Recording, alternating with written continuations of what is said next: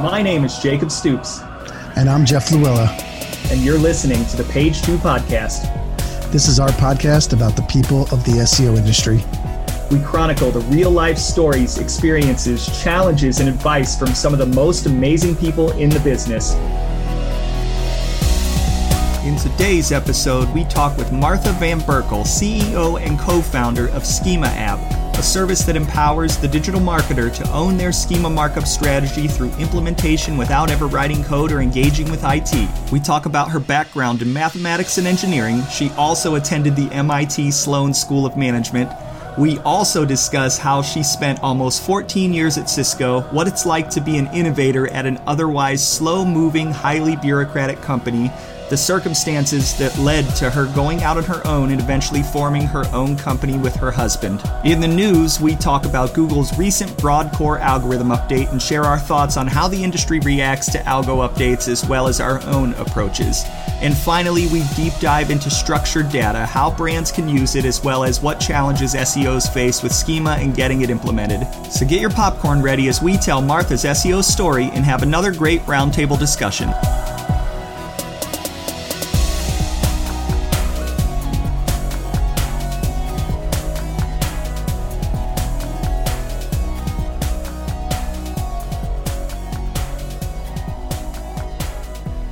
Hello, everybody. This is Jacob Stoops, and we are back with another episode of the Page 2 Podcast, and I am here with Mr. Jeff Louella. Jeff, how are you doing? I'm doing great. How are you? I'm good. And Jeff, before the call, what are you going to start calling me now? Stoops.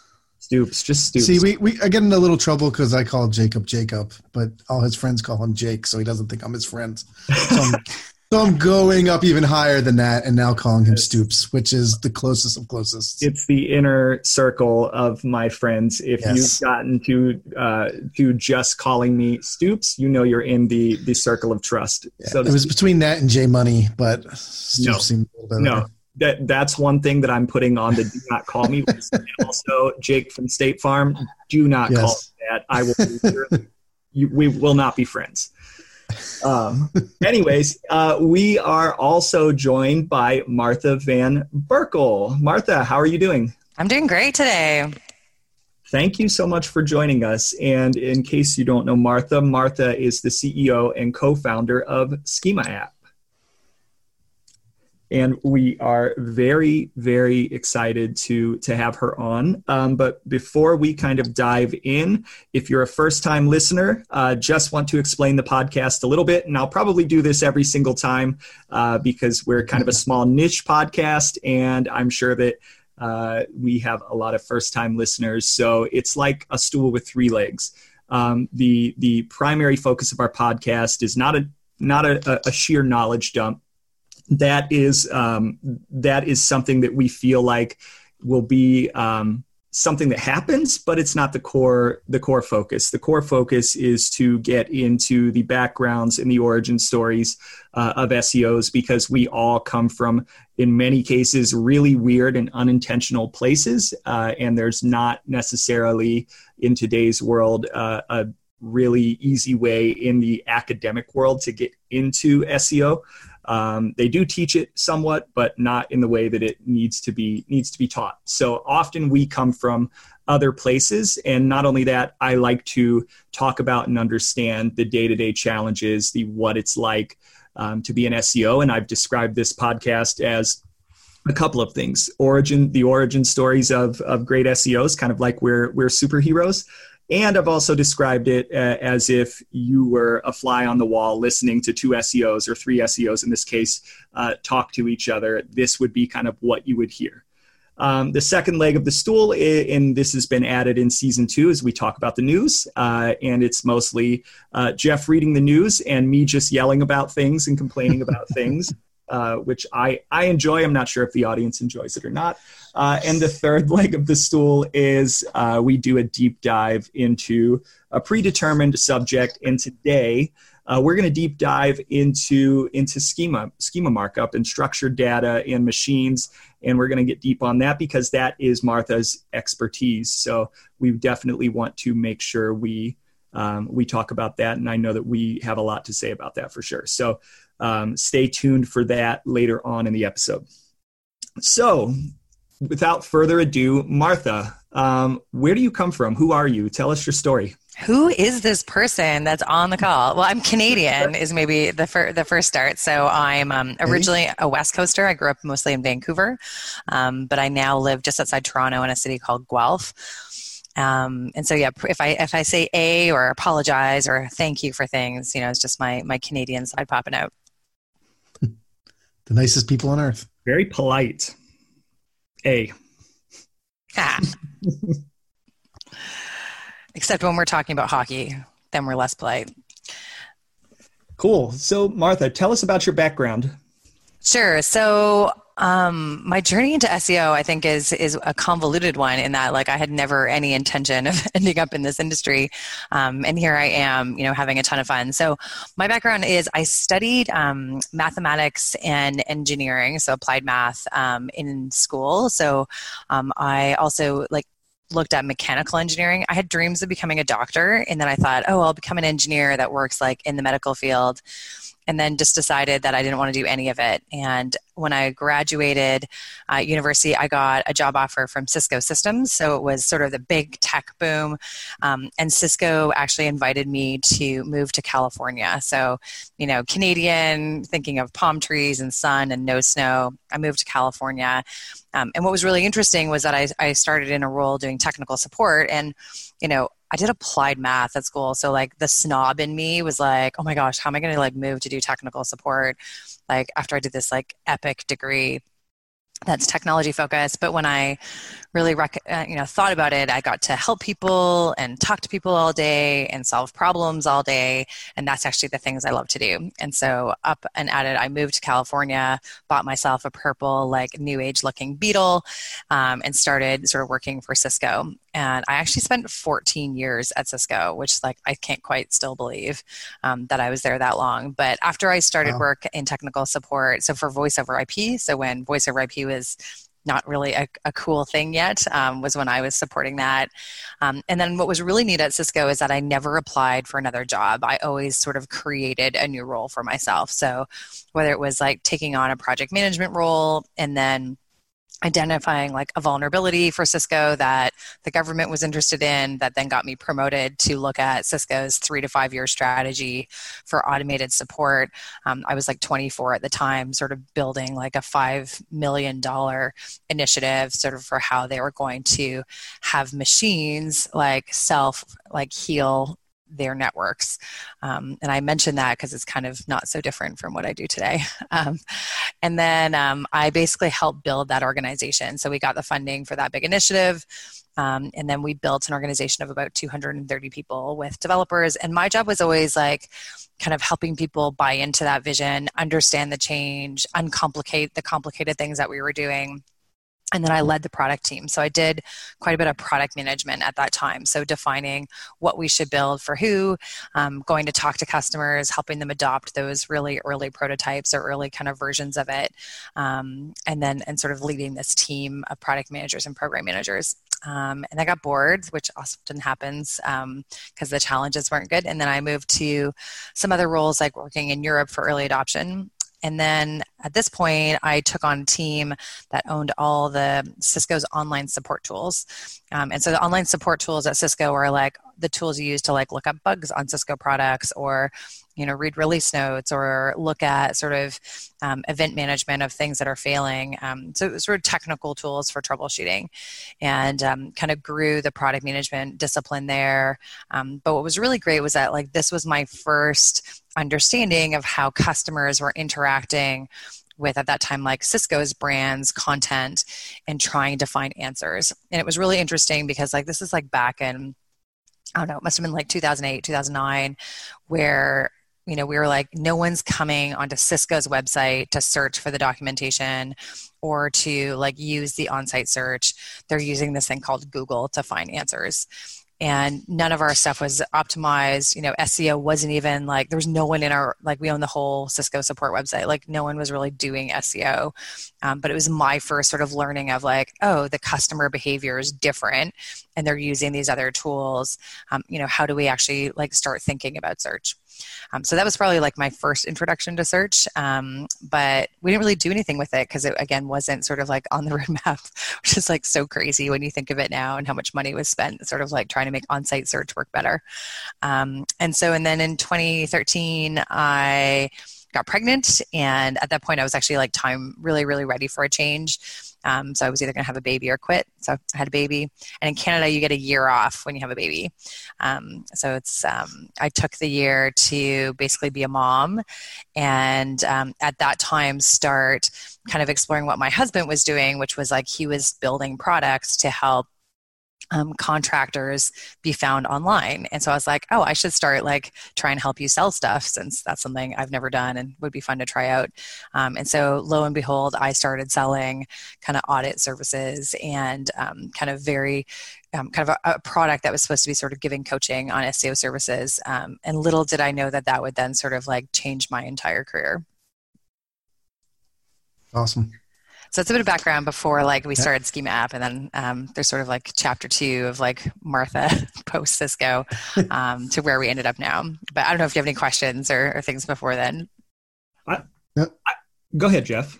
Oh, I was going to say, I mean, Cisco is like a gigantic company, right? So it's and kind of creating your own roles in that organization seems pretty challenging. Did you have any pushback like when you had an idea to create kind of that new role or that section there to? Absolutely. Yeah. Like, I mean, how did you get adoption of what you were trying to do? So I think I'm just really good with people, right? So like it all comes down to like finding champions, and the same goes in smaller organizations or like if you're selling to a client, right? Or trying to get stuff done within a client, like part of it's like building relationships so that one, they trust that you have the ability and the knowledge, and two, I think that they like believe that you like you can actually do it, and that they understand sort of what that impact will be, you know, to the company or to their team or to the customer if you actually get that done. And so I think I got really good at, you know, getting people to get excited about that future state. And in fact, like that's pretty much what I do now, right? Like all I do now is get people excited about like how structured data is going to be this like data layer for how you're going to manage your brand's content and how you can actually make sure all machines understand the context of what you do. And, you know, I talk about like the news and how it applies to that and how, you know, how their like SERPs will change. Like, so I did the same thing with any other initiative or idea I had. And then I also found other people that were super excited about it. And so like this one project I did that probably like what I'm most proud of is I opened up all of Cisco services APIs. So instead of us being able to, like people were basically scraping our content to try to build products that could then recommend like products that need to be replaced. So it was like our release notes and our end of life kind of documentation. And I was like, this is so stupid. Like we should just give them this data, because if they have this data, they'll buy more product. And so I found like a couple other product managers, and then I found an IT manager who was kind of excited about it. And then like he found 2 analysts that were excited and 2 developers. And then I found AT&T who wanted to be my pilot customer. And so we pretty much like with my director's support, like did a pilot with AT&T and used AT&T to then influence leadership to like roll us into their product base. So I'm just like, maybe I'm just like a little bit conniving with regard or like smart about how I sort of influence. And anytime like you can use the customer to do that and find other people who are willing to make it happen, you know, outside of their daily scope. So a lot of the, like my most fun projects were, you know, pilots. I'm like the queen of the pilot, like, oh, we'll just pilot that. Like we're not committing to anything. We're just going to pilot it. And so it's not like I look back now at what I did at Cisco and I'm like, well, of course I became an entrepreneur. Like I was doing entrepreneurial stuff, just not with their money instead of my own. Best way to do it. Yeah. So it was wild. That's great. So you're in Cisco, you're creating these, you know, kind of blazing the path throughout at Cisco there. But then you decide to move on, or, you know, you, you get pregnant, you have your baby, take a year off, which is great. I wish states gave everyone a year off. Yeah. For that, I think we get 6 weeks. I was gonna ask about the timeline there in 2013. Were you already back in? I would assume you were back in Canada at that. Yeah, good question. So in 2004, like right before I launched that like giant company inside the company, like the 230 people, my partner at the time was being relocated back to Canada, to Toronto, and I was like, oh, I'm going to go too. And his like both my boss's boss and his boss's boss signed off on it, and so it was one of those days where I like walked into a meeting on a Friday and I was like, hey Jim, like I'm moving back to Canada today, and he was like, what? So it's like my vice president. And I was like, yeah, you know, like your boss signed off on it. And he was like, oh my goodness, like how did that happen? And so I spent a lot of time on planes after that. So I was basically in California every other week for 2 years until they basically made a travel ban. But like Cisco was telepresence, WebEx, you know, company. And so like I've been using video and this type of platform for like communicating with people since like 2003, 2004. And so I was like, look, we'll just use the technology. And so I led a global team, you know, from Toronto while also being closer to my family here. So it was really great. I had two grandmothers over 90 and I didn't really know them because I hadn't lived in the same city as them growing up, and, you know, really got to know them sort of in their last like 3 to 5 years. And it was really a special, awesome time for me. At the same time, you know, I was able to kind of show that you can work from anywhere, lead a team from anywhere, and get things done. So it was a pretty wild time. So I was in Toronto from 2004 to 2014. And it was in 2012 that I like started getting grumpy. I was starting to actually be told not to do my pilot projects and to like stop being innovative, and that like they didn't want to really know what was going on with the teams and the customers. And to me, that was a red flag, because I was like, oh my goodness, like the whole value I add to this organization is being an innovator and helping do stuff for customers and, you know, moving quickly and agilely in this like really slow monolithic company. And so that was when I was like, I think I need to leave. I don't think I can be me, and I'm not going to change. Like, I'm not going to just shut up and sort of like be told what I'm going to get done, or kind of be told that like, we don't need to know what the customers are saying. Cause to me, that was core to the Cisco that like I was a part of. And, you know, since then I've left and lots of people have left. They've changed CEOs. Like they're a totally different company now. But for me, it was sort of the writing was on the wall, but it was real. It was like a bad breakup though, because like I loved Cisco. Like I literally grew up there. Like I started there when I was like 21, 22. And I left in my mid-30s, and it was, you know, like they saw me getting married. They saw me, you know, like buying my first house. Like I had imagined that I would be there for life. And so when I didn't go back, so I didn't go back after my mat leave. I actually got laid off. It was brilliant. I was really sad because I felt like, you know, I had sort of left my family behind. But the good news is that, and this is actually usually what I say about the SEO community, is that like, I've been just like so blessed to have like the SEO community embrace me as sort of like a newbie and someone who's come from a different background, like into this like new community and new family. And that's like the last, I don't know how many years it's been, 6 years. Holy smokes. It's been 6 years, last 6 years, like to kind of journey through. That's been really cool. So it sounds absurd to me that they would not want to understand their customers, but like their customers better. It just really sounds absurd. And then it also sounds absurd that they would wait until you're back from your leave to then lay you off. That's just sounds like they did you a little bit dirty, unfortunately. And actually, they totally did me a favor, and I'm just like totally grateful that they laid me off, because they gave me some money, which then funded my company. And at that point, like I was sort of done. So I don't know, like I think it's all just perspective. Like, you know, in big companies, there's lots of politics, right? And people have different motivations for doing things. And so like I had 12 like amazing years at Cisco where I was just like literally able to kind of do what I want and sort of like, you know, spend their money to build cool things for people. And so I sort of like, you know, I was sad at the time, you know, actually I was more sad like in those 2 years where I just felt like I was being squashed. At the end, I was like, hey, I kind of got what I wanted because I didn't really want to go back. And it like opened up this new chapter in my life. And for me, like I'm a glass half full kind of person. So I was like, all right, let's see what we can do here. But so like way scarier. Yeah, that's what, and when I've thought of founding my own business, it has always been kind of too scary of a jump for me. Yeah, absolutely. I thought about that too, and maybe had the same thoughts, but like, well, just don't do it like with your husband or wife, and then don't do it while you're having babies, you know, and after you've taken a year off and didn't make money for a year. Like that would be basically the like wrong time to start a business, which is exactly when we decided to start Schema App.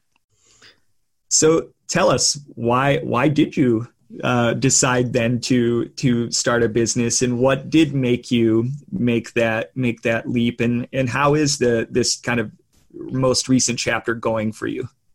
Sure. So I kind of feel like I fell into this kind of my mistake. So I started the business with my husband, Mark Van Berkel, who is a semantic technologist. And so when we were, right after we were married, around the time we were getting married, he had just finished his MBA. He'd already has a master's in semantic technology and in engineering, like in development.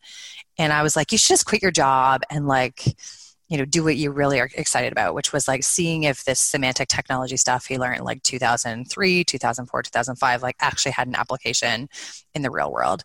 And I'm like an adventurer. So I'm like, just do it. Like I can pay the bills. Ha ha ha ha. So he did that.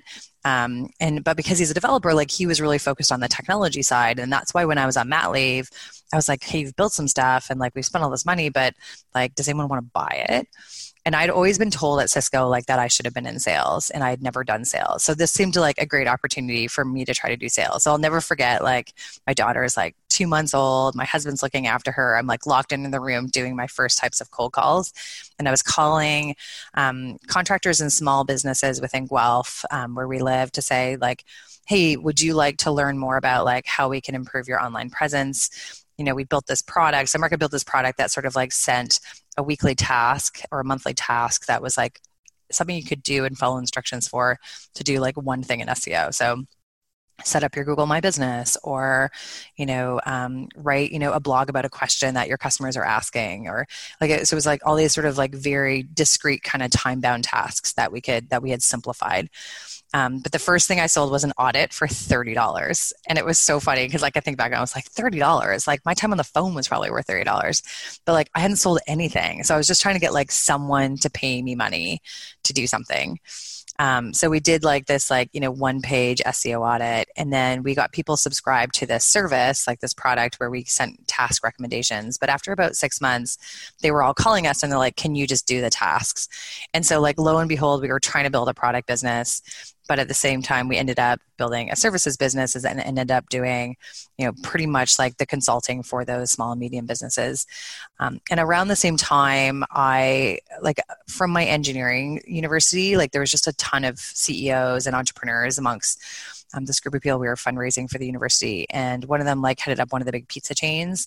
And I was like, hey, you guys like aren't, you know, doing a couple of things in SEO, and specifically at that point, like we called it semantic search. Like you're not doing semantic search. Do you want to learn about it? And so we sort of talked to their IT and technology team, and ended up becoming their like SEO agency of record. So here we're like a 2-person company. It's like one of Canada's biggest pizza chains, and they basically like their business kept us alive. And all the while we were doing this, we were also doing schema markup. So now we're into like 2014, and Mark is like, oh, this whole schema markup structured data stuff is interesting. You know, I'm trying to do it for these SMB clients, but because they're only paying us, at this point, they were paying us like $30 a month to do these tasks. And then we were charging them like $100 a month to do the work. Like we weren't making any money. It was like, you know, he's like, I can build a tool that produces a schema markup. And by the way, they don't even know what that is, but like this is, this, I can see like this intersection of semantic technology with SEO.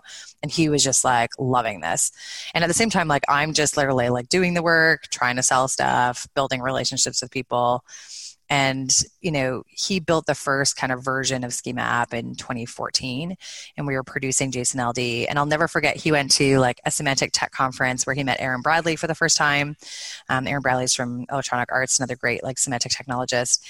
And they're like, wow, that's like really cool what you built, but like too bad Google doesn't support JSON-LD. And it wasn't until August 2015 that Google announced that they were going to support JSON-LD. And so I'll never forget. And at this point, like we'd had our second child. So like we look at our revenue and like the days I wasn't out like talking to people, like our revenue dropped, but we still were barely getting by, paying our bills and having food. Like there was like no awesome shiny, like, hey, we're successful entrepreneurs. We're like, oh my gosh, this sucks. And, and at this point, like I'd become an SEO person because like we had to get work done, you know, we had to answer questions. And so I'll never forget, it was like September 12th, 2015. And Mark and I like looked at each other and we're like, why did we quit our well-paying jobs to like do this? Like, how did we become an SEO agency by accident? Like our whole goal was to build a product. And when we looked back on it, like the stuff Mark was really passionate about was like the semantic technology and the structured data stuff that we'd done. And at this point, like I'd been pitching schema markup and structured data, like 2015, like to big companies all across Toronto. Like no one like was like, what are you talking about, Martha? Like this doesn't make any sense. But we decided like that night on the 12th, and actually Hunch Manifest, if you go to like our actual company name, you'll see like what we rewrote our website to. It like grossly needs updated now. But it's like, we are going to be a semantic search marketing company. And we are going to, by the end of 2015, try to fire all of our SEO clients, except for like maybe one or two that are strategic. And we are just going to like focus on, you know, getting Schema App out there and getting this done. So we still were operating under Hunch Manifest. I think in sort of like October, Mark bought the domain Schema App one night at like 11 o'clock, didn't even talk to me about names or anything, just like bought it. And we put our beta out there for people to try. And it sort of allowed you to do proper connected schema markup. So it's a generator, but it allows you to like save the data, you know, add relationships between things, kind of view the relationships in different ways. And we like basically got the first person to pay us for Schema App in, I think it was like March 2016. And so at that point we're like, oh my gosh, someone's like paying us for a product doing something we love. This is amazing. But like no one cared about schema markup back in 2015, right? Like, we were just like way ahead of the market. I cared in 2015. Thank you. I'm so glad. I know Jeff cared too. Yeah, Jeff, I think we talked in 2016, right? So like that's when, you know, like I would say like the innovators and the really thought forward people were starting to do it, but like the general public like was just like looking at me like I had three heads going, what are you talking about? Yeah. We were looking for, and the way that I stumbled on Schema App was, you know, we had that issue where some customers or clients can't kind of dev teams to implement things, or they just don't, the dev team's doing other things, and we couldn't get Schema in. And we're a huge analytics shop here, and I was using like Google Tag Manager or Adobe Tag Management at the time to be able to implement some things. And it was kind of a dirty way to do it, but when we did our test, it worked. And we're like, okay, so now this is working. Let's figure out, is this something we can scale? Again, I always push first, let's get it into code and things like that. And then once we learned on the, you know, that it worked through tag management, we kind of started looking out there, like what other tools out there can do this? And then we stumbled upon, me and Stu stumbled upon Schema App. And we had a couple of calls with you. Unfortunately, that client went away that we were trying to get it implemented on and never used it at that point. But it was, so back then, like, what is it, 2016 or somewhere around there, 17. Yeah. And we were trying to really push Schema and it's, so the basic ones in there, and we'll ask more schema questions later on, but in general, it seemed like a great tool, and that's, you were so impressive in all the sales process and talking that way that it means to still talk about it all the time. So, and one thing I will say that we have completely glossed over that you all as listeners should know about Martha is she is way smarter than we are. She went to MIT. which then makes us basically unqualified, almost unqualified to talk to her in terms of our... Absolutely not. Absolutely not. You know what's so funny though is like I feel dumb about like general SEO stuff, right? Because I haven't been a like generalist in SEO since like 2014, 2015, right? So I'm always like super humbled by like, I know a lot and really deep in the structured data space, but I don't, you know, and I know enough to be dangerous around like website architecture and data movement just because I've been doing all of that for a long time. But I'm always like, I go to conferences and I'm like, I don't know half this stuff. Oh my goodness. And that's funny. And I'm being facetious for sure. Just joking around. But yeah, it's quite amazing if somebody, and we talk about imposter syndrome all the time. Totally. I get that all the time. That goes to MIT can have imposter syndrome. Then for the rest of us, it's pretty normal to have imposter syndrome as well. But one thing, Jeff, you kind of underscored it. It's a massive problem that we have in I know I've been dealing with it for quite some time. And it's not imposter syndrome. It is implementation. Implementation syndrome, the difficulty of getting things implemented. And we were talking a little bit before this about some challenges that we're kind of going through. And one of the things is like, I can overcome a lot of things, but I can't overcome at this point if you won't implement as a client or as an internal team. It's really hard for an SEO to overcome lack of implementation. And I think that that's one of the great things about Schema App is that it helps us get creative and it helps you guys help your clients get creative in terms of trying to figure out how to work around implementation and timeline challenges. And that's kind of a critically important thing. So it's interesting, Jake or Stoops, that you mentioned that. There we go. Because like the whole reason we want SEOs to be agile and be able to get shit done is because I got so tired of waiting at Cisco. So like that whole pain point of me being like, oh my gosh, like I can't do the things I love. You want me to like slow down. You don't want me to try. It was like me just being like super impatient, right? Like I'm just like, oh my goodness, can we actually just do something? Like, can we stop talking about it? Like, it's not okay that there were like 2 years delayed and $2 million over budget. Like, it's not okay. And so I think part of that, like, absolute impatience, like, get pissed off, like, get stuff done, is partly why we designed the Schema App this way, is because, like, we, like, Mark and I have both, like, lived and breathed and, like, rotted to our core, like, waiting for people to just, like, do something. And so, you know, I even get a bit cheeky, like in my sales process where I'm like, they're like, well, you know, we're going to think about it. It's like, oh, well, like when you decide that you want to be found in search, like through rich results, like just give me a call and, you know, we'll get it done within like 2 weeks. Like it'll just be done. And, you know, and people are like, wow, Martha, like you're sassy. I was like, yeah, because like, I know you're not going to do it, right? Like, I know you're just going to sit and talk about it for like 2 weeks. And in that time, like we could just actually get it done. So like, that's the part that I think is really fun when we find like the right champion. And then all of a sudden, like we've made the SEO the hero or like the agency the hero because like they can just get stuff done. Like we've removed those barriers to where like, you're not just sitting around eating bonbons. Like you actually get to do the stuff that you're talking about and that you're excited about. Yeah, that is a breath of fresh air for sure. And I do love the slogan, making the SEO the hero. That resonates with me. Right? Because like how often are we like talking about all these amazing strategies? We do all that work and then all of a sudden it's like, oh no, we'll consider that for next year's planning. And it's like February, right? And you're just like, oh my goodness, like seriously. And so, you know, our whole idea is like, you can be agile, like even in a large organization. So like SAP is one of our clients, you know, like we help that team be super agile within like a really large organization.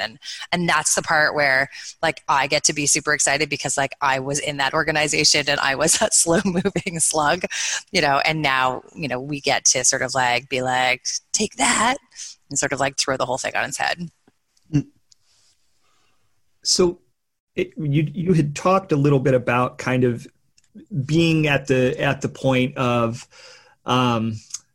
just kind of scraping by. At what point do you guys feel like you kind of turn the corner with Schema App and from business standpoint, and kind of what does that do for you in terms of alleviating the pressures that brings?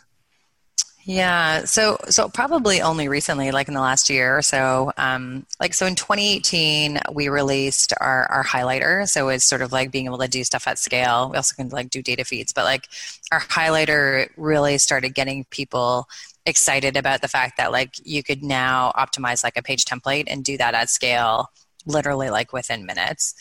And so we started getting some clients who were bigger, who would pay us upfront or like pay us larger amounts on a monthly basis, to where Mark and I could hire people. So like the first step was like, can we stop just having to work like endlessly and hire some people? So that was 2017, 2018, where we like started hiring people and started getting those clients on board. And then in 2019, we're at a point now where like we have the right team. So Schema App's like just at 19 people now. But like we've doubled in size every year. And so I would say like probably in the last year, it helps that like Google is now saying like do structured data. Like if you're not doing it, like start doing it. And I joke that like 2020 is like, I think finally the year of schema markup. Like I've been saying it's going to be the year of schema markup since like 2017. So it's like, I think this year it actually might be to where like every, article that came out of Search Engine Journal or like, predictions around local was like structured data is like one of those top 10 strategies to do this year. And that's refreshing, both from a like, okay, I think like we'll be able to pay our bills and like continue to grow the company because we haven't taken any outside money, like any VC money to build Schema App. So we've like totally built it on customer revenue, which allows us then the flexibility to do what our customers need us to do, right? So like nobody's our boss. No one tells us we have to do it just to grow fast. Like we get to build the stuff that's the right thing for our customers. And then the market's right. So like I don't... people call us now, right? And so that's been a really big shift, I would say, since 2019. And mm-hmm. and like, I can buy new clothes, which is awesome. The important things. That's nice to have it turned around to where you don't have to feel like you have to be chasing it all the time.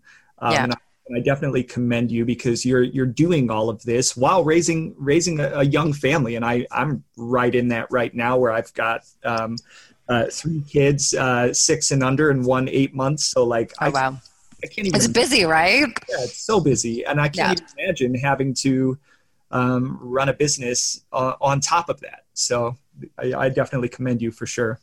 Yeah, and try to get a market to care, right? Like, right, please care about structured data. Yes, please. So I want to move on to news, and then I want to dive even deeper into. Let's do it.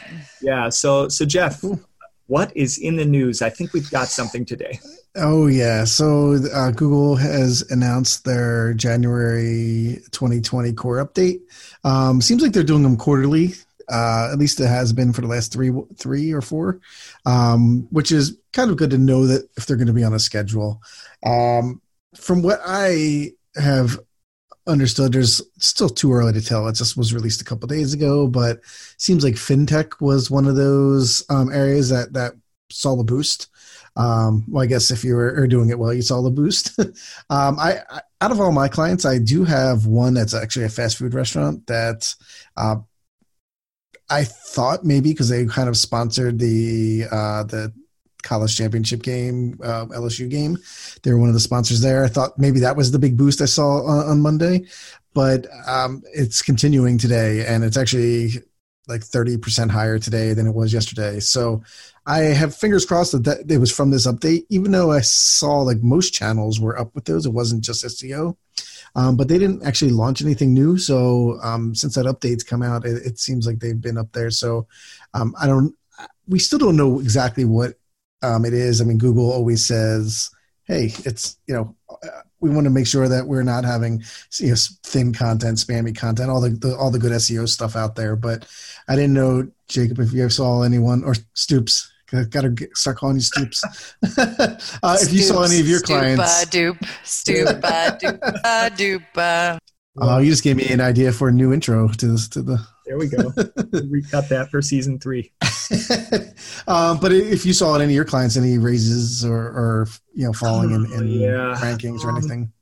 So I'm just going to put out a giant PSA. And if you've seen my commentary on the Twitter, SEO Twitter in the last couple of days, sometimes there's a subset of SEOs that are very on top of the algorithm updates. And there's a subset of SEOs that get into a tizzy around the algorithm updates. And it's almost like I immediately think of the movie Twister and algorithm kind of like storm chasers and followers, and just trying not to get squished or crushed by the tornado that is the algorithm.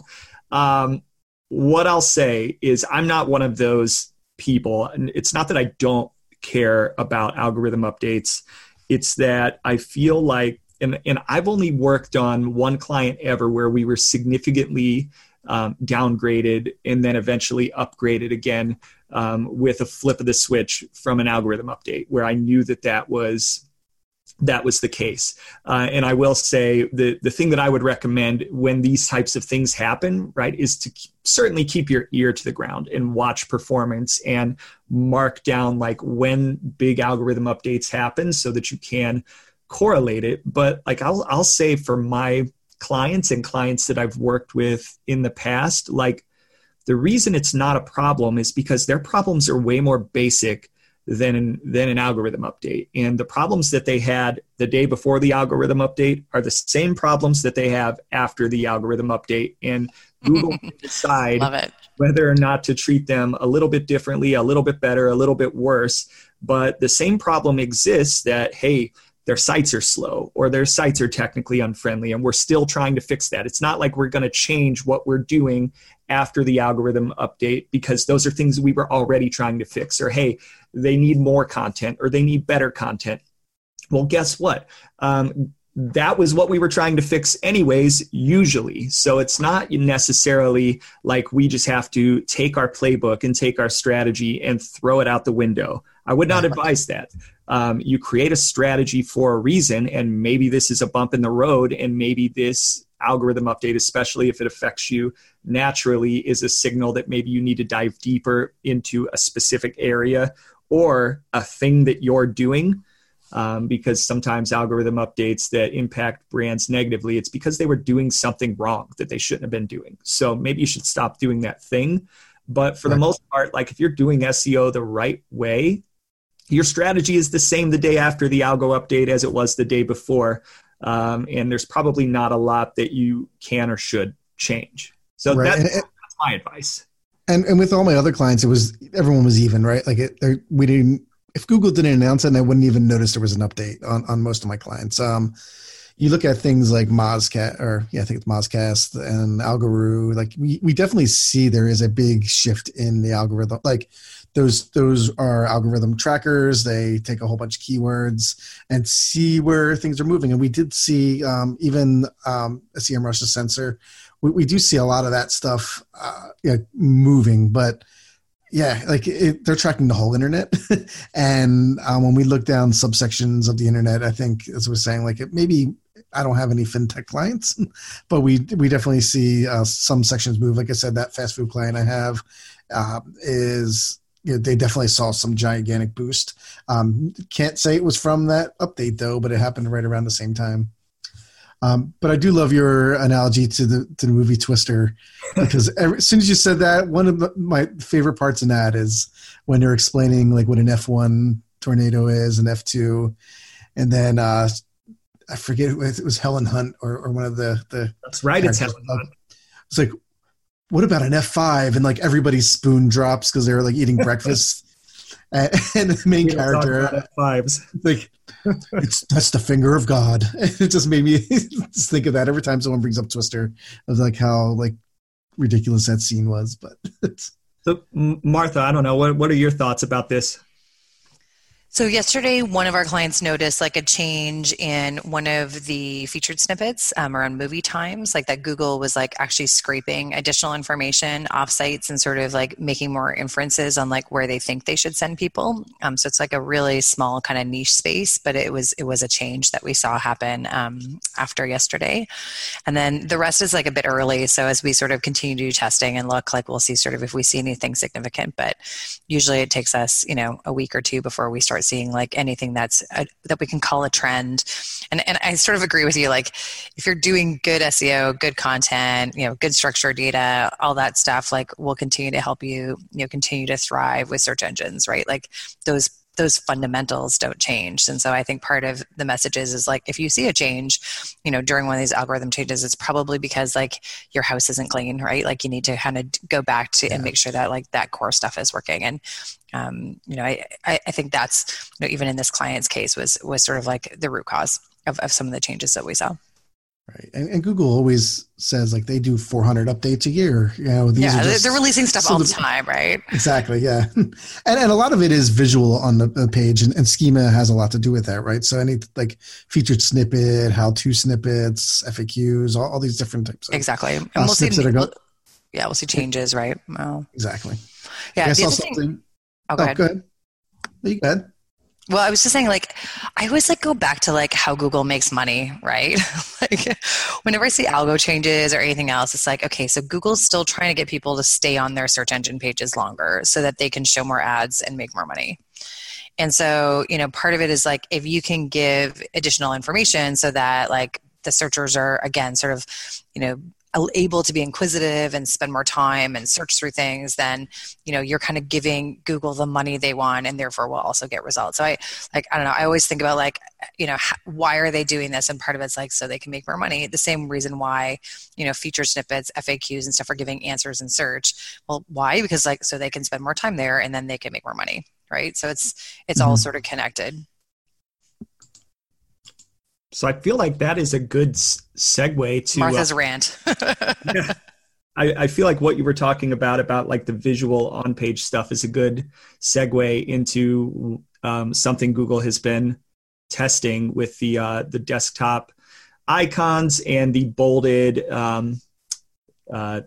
ads that might actually say make them make them stand out less, and it still like underscores to me like Google is a business and they're trying to get people to click on their ads. And like the crazy thing I think about that particular test that seems to be going on now, not just in mobile but on desktop, although I will say I have not yet seen it, and I'm in the US, which I believe that they're testing it in the US, is one of Google's internal mottos is don't be evil, and they tell us all the time, don't deceive your users. And then they also then proceed to make their ads blend in as much as possible, which kind of seems a little bit hypocritical on their part. And it kind of drives a little evil, right? Just a little bit evil. So it's like, what the heck, Google? Like, why? In as an organic search person, like all of that stuff continues to play into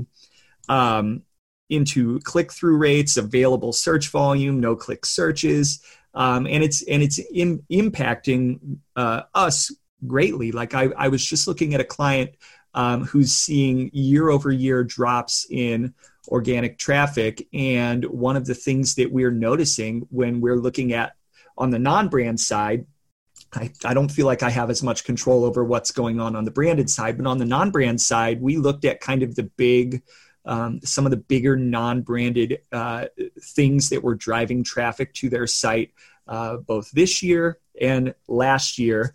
And one of the really interesting things that we found was like, well, they didn't really decline in ranking, but those same searches aren't getting less search volume, but they aren't getting fewer impressions. But they are getting fewer clicks year over year. And part of me wonders if it's because of stupid stuff like this that Google keeps doing. So Google, you're killing me, man. Yeah, I think it's like, it's one of these really hard debates around how much do you structure and give away, right? versus control context and then control kind of pieces. And the reason I use that word is like, so long-term strategist Martha like believes that like how we're going to consume information is going to continue to fragment.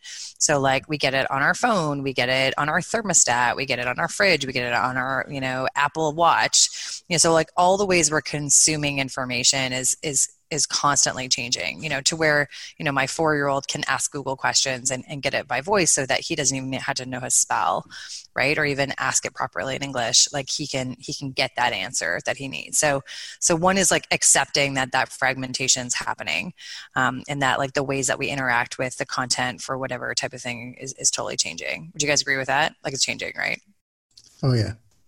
I mean, even with social, like tons of stuff going on there. And absolutely. The thing that you're saying about your 4-year-old knowing how to do voice searches, my 4-year-old and 6-year-old, like they without me teaching them, figured out how to voice search on YouTube Kids.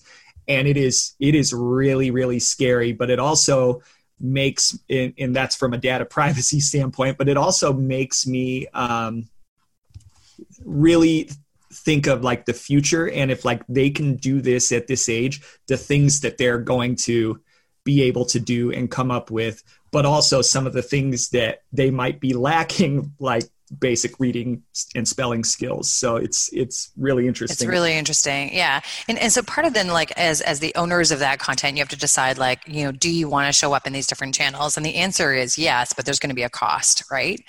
And so, you know, I feel like Europe's going to lead the charge here where like you're going to be asked to license your content so that these different channels can use it. And you know, I think like we'll start seeing that more. And so then the question is like, well, you know, how do you actually make sure you're ready for these channels? And the answer is structured data. Like Google was really clear at Google I.O. last May. They're like, you know, our motivation for structured data is that you can basically optimize it with an open standard, i.e. schema.org, and then be found. And they use like across any moment and any surface. And their word surface was like where they had a picture of a car and a watch and a phone and a tablet, you know, and they had, you know, moments where like, you know, the moment where you're asking what the weather is in the morning, or your child is asking to play some ridiculous song that they want to dance to in the kitchen. And so, you know, it's sort of that idea that it's going to, you know, that information is going to be relevant across the board, but that structured data is that standard language, and that Google, like in this statement at Google I.O. was saying like, and they'll take the burden to have you show up on those things if you use this open standard. And it's the first time they've like basically said the words like our motivation is for structured data. Like I've never heard that in my, how many millions of years I've been talking about this stuff. And then John Mueller, like, you know, he's doing those like really fun short videos, like in, I think it was October or November. He then also stated like for the first time publicly, you know, Google, you know, doing structured data isn't just about the rich results, right? They used to always say like, just do what our guidelines say. They're like, it also helps us with understanding. And so they've really broadened their message around structured data to say like, we need this to understand the context of the content and help us, you know, and then the BERT is really understanding the context of the sentence. And so like, to me, like since May last year, we've seen like, tons of announcements around new features. We've seen we saw monthly schema.org releases between like March, April, May. Then we saw another one like in September, November. We saw like a ton of announcements in the fall around Search Console, like doing better reports. And then my favorites, like the rating changes, like and how they were trying to sort of, you know, pull back sort of what they were going to show like rating and review rich snippets for. So we've really seen like 2019 be this like pretty strong message from Google. And to me, like some insight on that future state, I think that we're going to see this evolve into. And one of the issues I have with Schema, like I 100% love it. I think it's actually like if I was Google, I totally get why I'd push everyone to that, because there's, as an ex-developer, there are some really bad websites out there. Some of them probably when I used to do development 15 years ago are still living. and it's really hard for them to digest all that information and know the differences between stuff. So having some sort of structure to your, you know, data. I think of websites these days as like a data feed, mostly because I'm an SEO and I'm trying to give that data feed. Totally, I agree. Yeah. But in general, like build a website around your data feed is what I kind of look at it. But I guess the issue I have with schema.org is sometimes I'll have like these rare cases. Like I know with e-commerce what I could probably should mark up, or with certain types of organizations, but I'll have like schema.org is very vague on some of the, like how to implement some of this.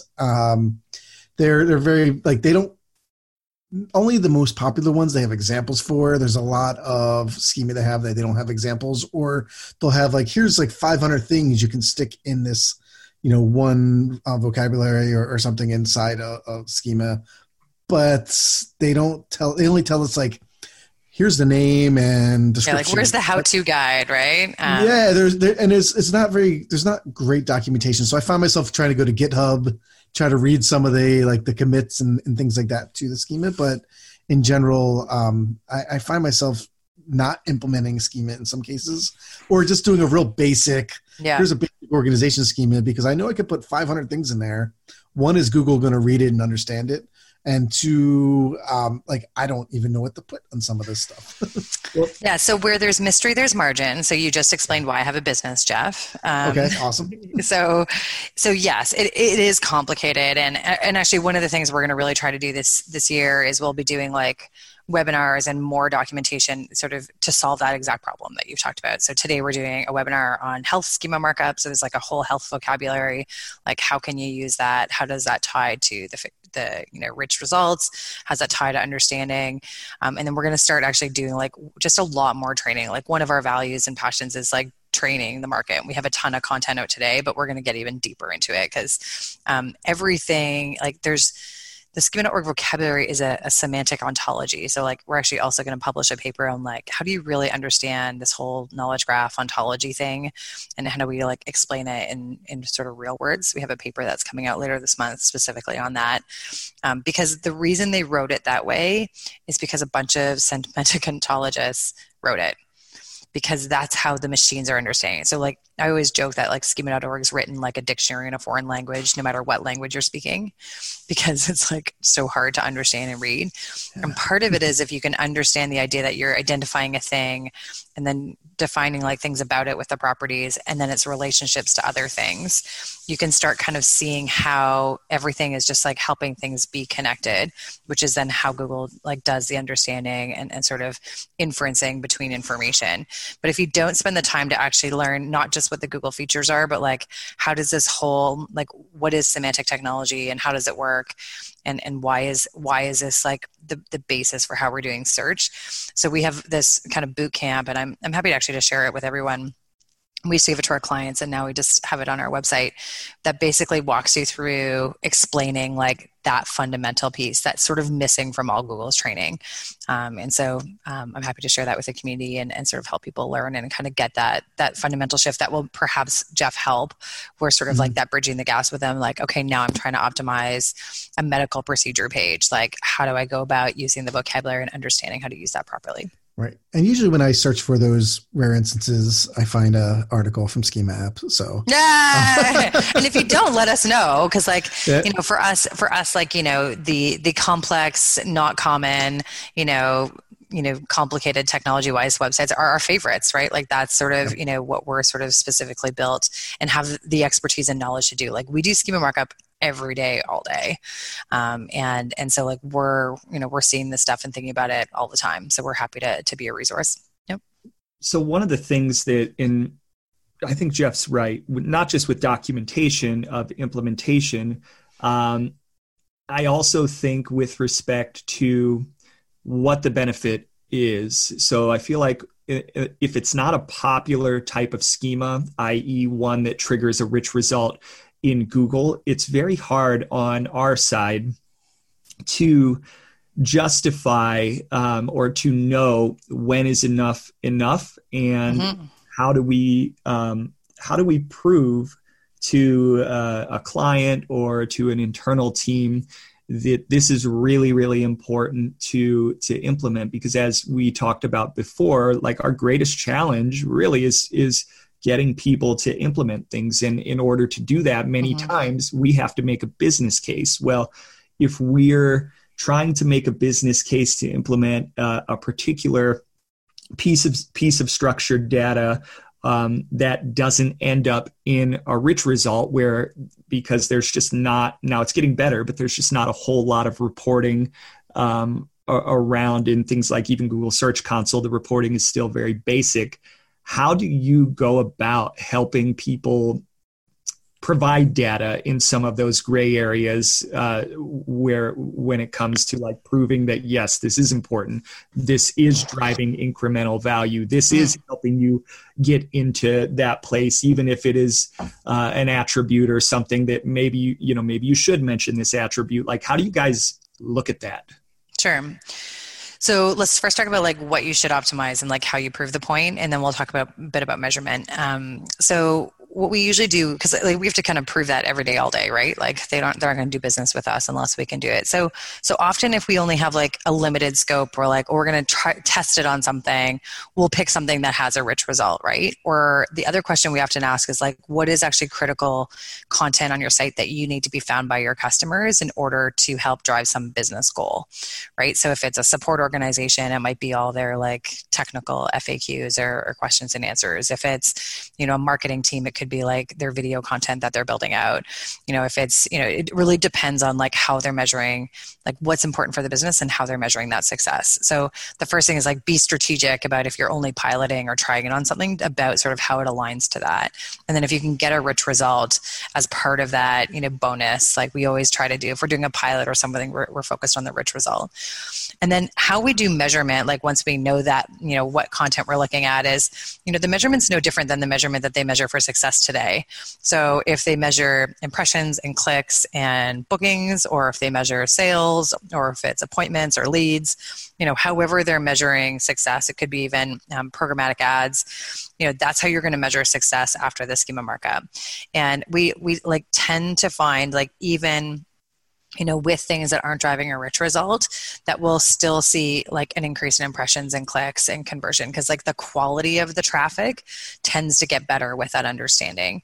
But again, like you still need someone who buys in that, like, you know, Google's using this for understanding, Google's using this as a standard to like be found on different surfaces. You know, like in the webinar today, we're going to talk a little bit about how when we did FAQ markup on like one page FAQ on each of the hospitals, that like we're seeing it impact their mobile numbers for like their top 3 keywords. And they haven't really done anything for mobile, like, you know, in this time, like it was just like right after we did the FAQ markup. So here they're now like, it's one page, right? Like it's not even that big a deal, but we're actually seeing, because of the format, it like driving, you know, way more performance on like their mobile platform.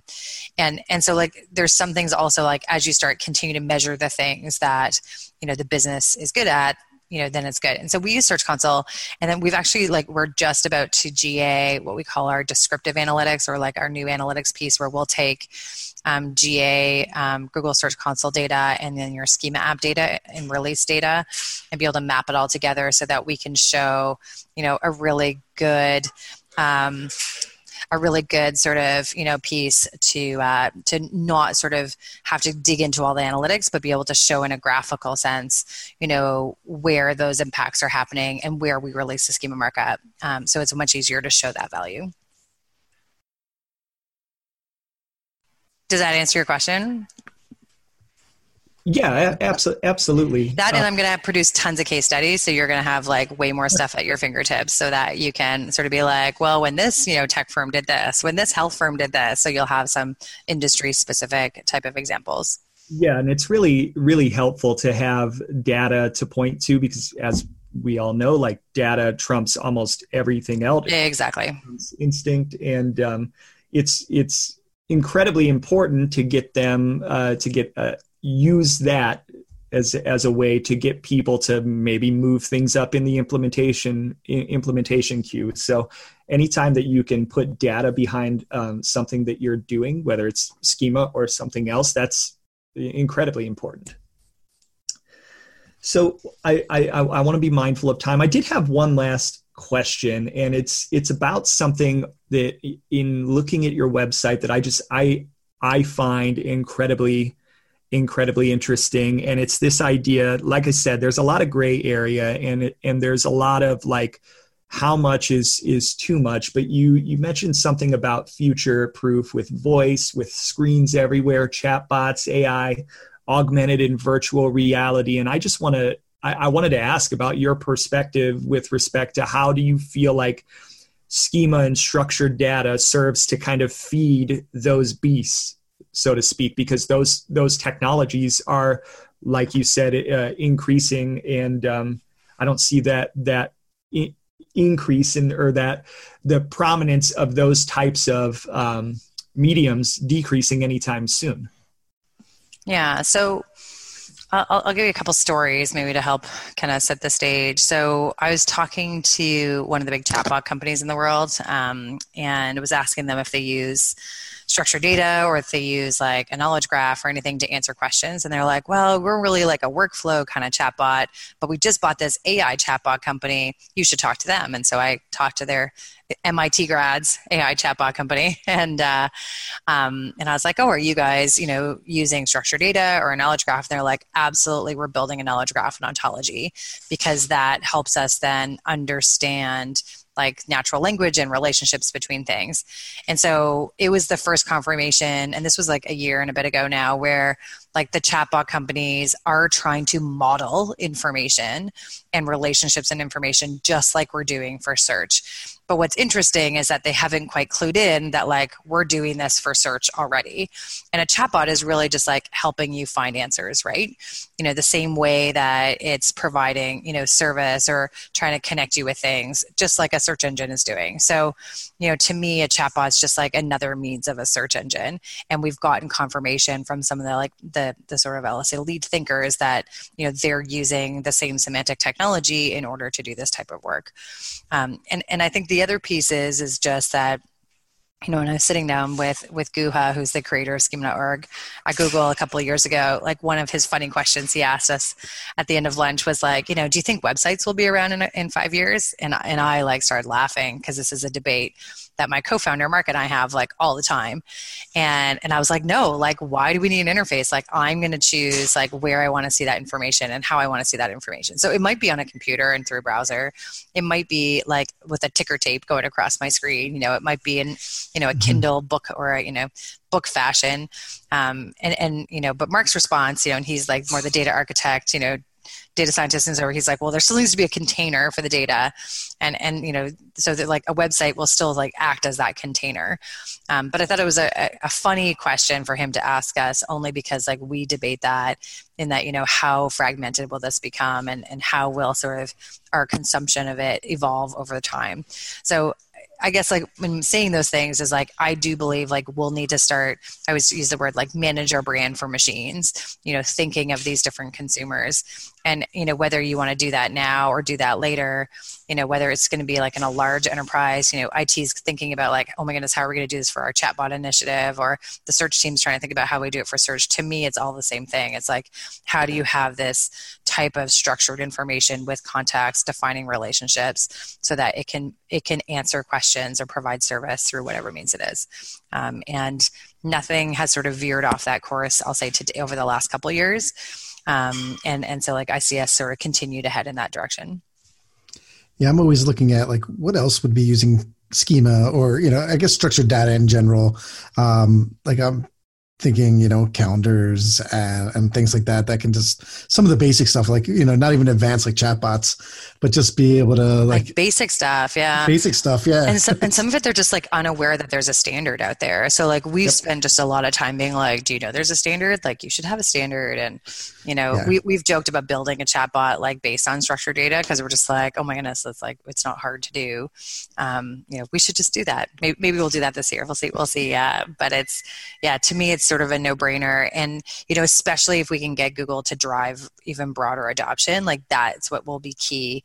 But it is a de facto standard, and so that I think will play for how it can then be reused, and you can reuse. You know, we didn't even get into like in analytics, you can reuse schema markup like in analytics to structure your analytics, which is like what we do through one of our offerings called, you know, Semantic Analytics or Enhanced Analytics. You know, there's lots of ways that you can reuse that structure to add value to the company. And what I would say, like, we've been talking about it for a couple of years. Our customers are now just kind of getting to that aha.